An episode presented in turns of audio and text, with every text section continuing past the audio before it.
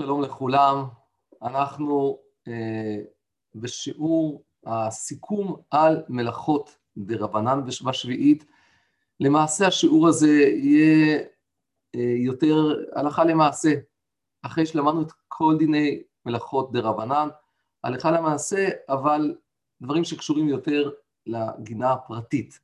לגבי חקלאים הדבר הרבה יותר מורכב, ולגבי חקלאים צריך בהחלט אה, לשבת עם כל חקלאי ולתת לו את ההנחיות, ואנחנו עושים את זה עם הרבה חקלאים, וזה משתנה בהתאם לתוצרת, ומה הוא בדיוק מגדל, אבל אנחנו ננסה לראות סיכום קצר לגינות הנוי, בעיקר לגינות פרטיות, אבל בגינות הנוי זה בדרך כלל נכון גם לגינות הנוי הציבוריות.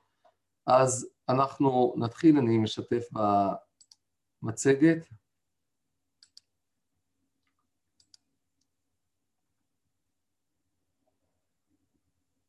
טוב, אז יש לנו עוד נקודה אחת שאני רוצה להתייחס אליה, ואז אנחנו נוכל לעשות את הסיכום.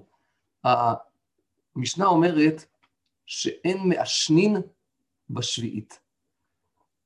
מה מדובר כאן? פעם היו מעלים עשן מתחת לעץ כדי להרוג את התולעים שנמצאות בעצים, כך אומר הרש"א, המעשנים, שמעלים עשן תחת האילן כדי שיפלו ממנו התולעים או ימותו. עכשיו השאלה היא, למה אסור לעשות את הדבר הזה בשמיטה? הרי הדבר הזה נעשה לצורך הצלת העץ מתולעים, כדי שהאילן לא ימות. זו לכאורה ממש פעולה של לאוקמי. עכשיו זה דבר מאוד אקטואלי בימינו, כי לכאורה עישון זה כמו ריסוס. אתה רוצה לרסס כדי להגן על, ה, על התוצרת. הרמב"ם אומר שמה זה העישון? אומר הרמב"ם שזה כדי להרוג את התולעים אוכלי הפרי.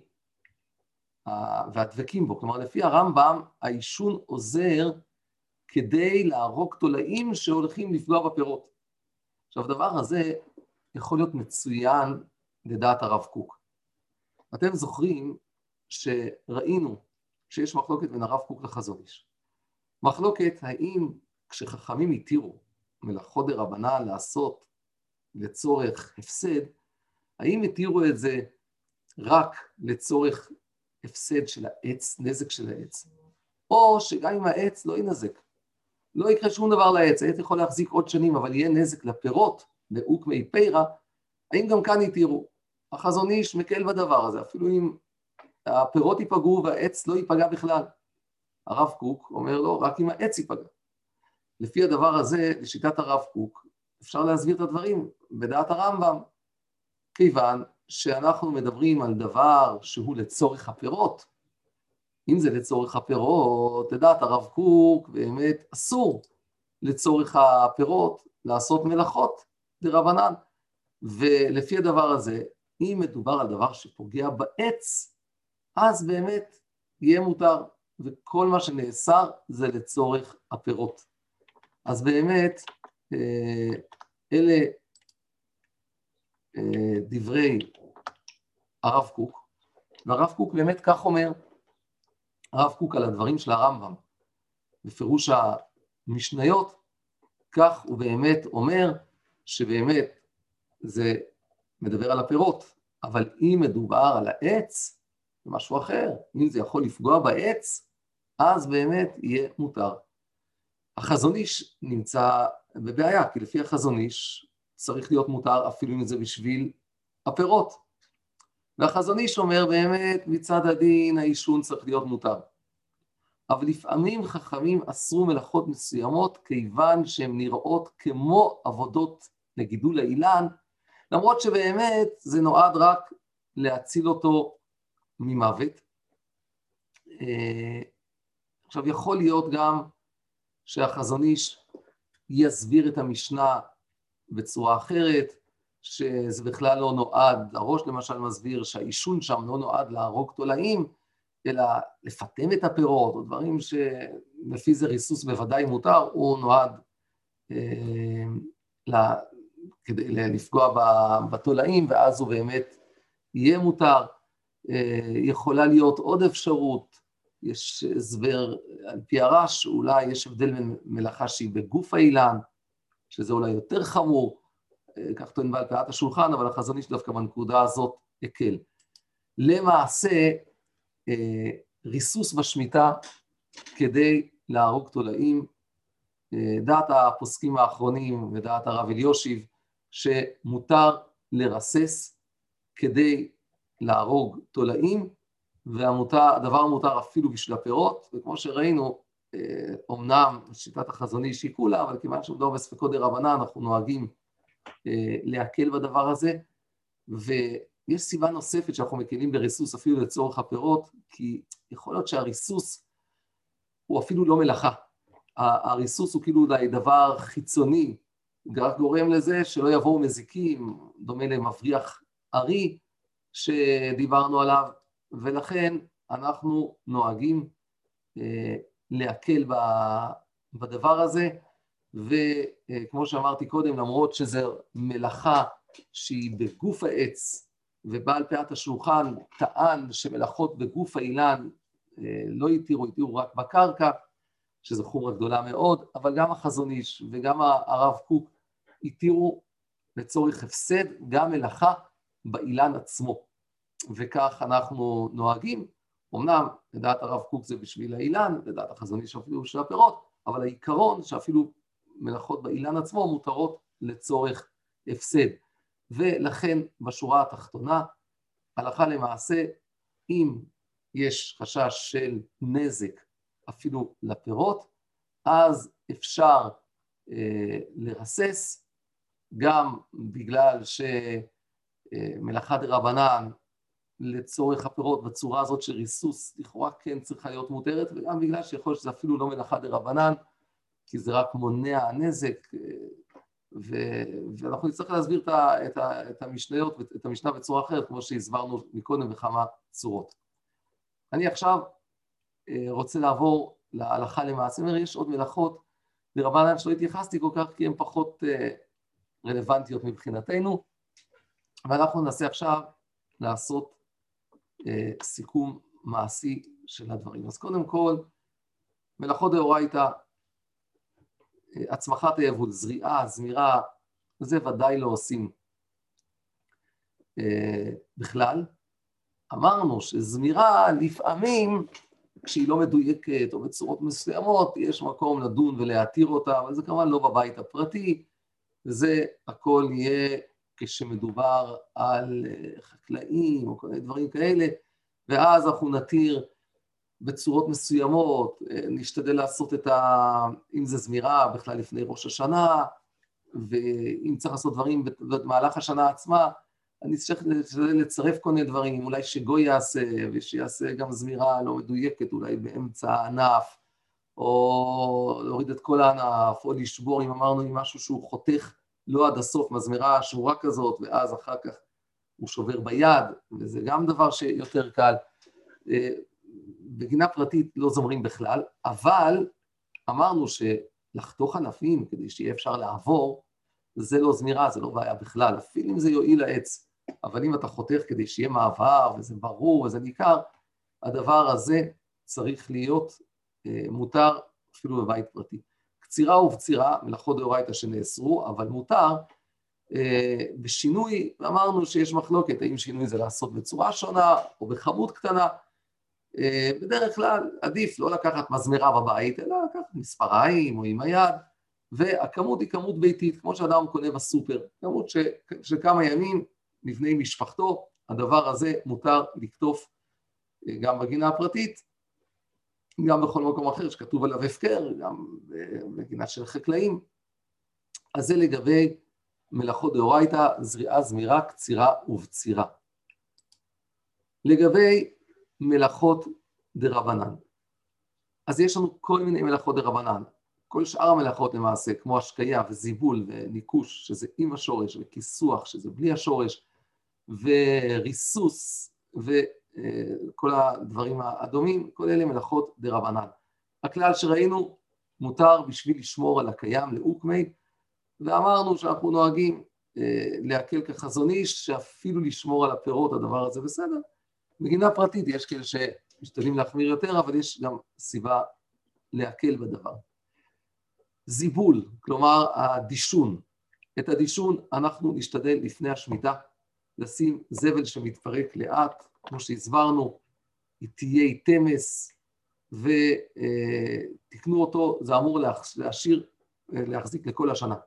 אם יש מקרה שבו יש חשש של נזק, אז יהיה מותר לזבל גם במהלך השנה, אבל זה מקרים מיוחדים, בדרך כלל לא עושים את זה, זה לא קורה, וגם אם יש דבר כזה, משתדלים לעשות דרך מערכת ההשקיה וכולי, אבל בבית הפרטי לא אמור להיות uh, צורך כזה. אז זה דבר אחד. לגבי השקיה, אז אמרנו שצריך להגדיל את המרווח בין ההשקיות, כדי שההשקיה תהיה רק כשיש צורך אמיתי.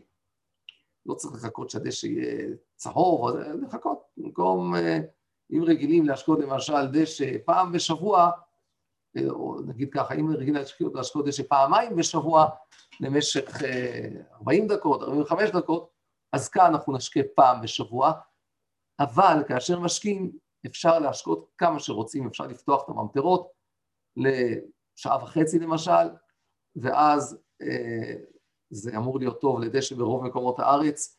אה, יש צמחים אחרים כמו ורדים שצריכים יותר מים, אפשר להשקות פעמיים בשבוע, כלומר אנחנו נשקה כשבאמת צריך, וכשאנחנו משקים אפשר להשקות כמה זמן שאנחנו רוצים.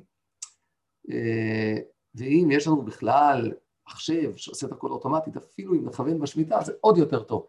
אם נכוון לפני השמיטה זה מצוין, אבל הרבה פעמים אתה צריך לכוון עוד פעם במהלך השנה, אז אה, בצורה הזאת, אה, על ידי מחשב, יש מקום אפילו בתוך השמיטה אולי לכוון רגיל, וכדאי לעשות בכל אופן שיהיה קצת יותר מרווח בין ההשקעות, אפילו אם אתה מכוון על ידי מחשב.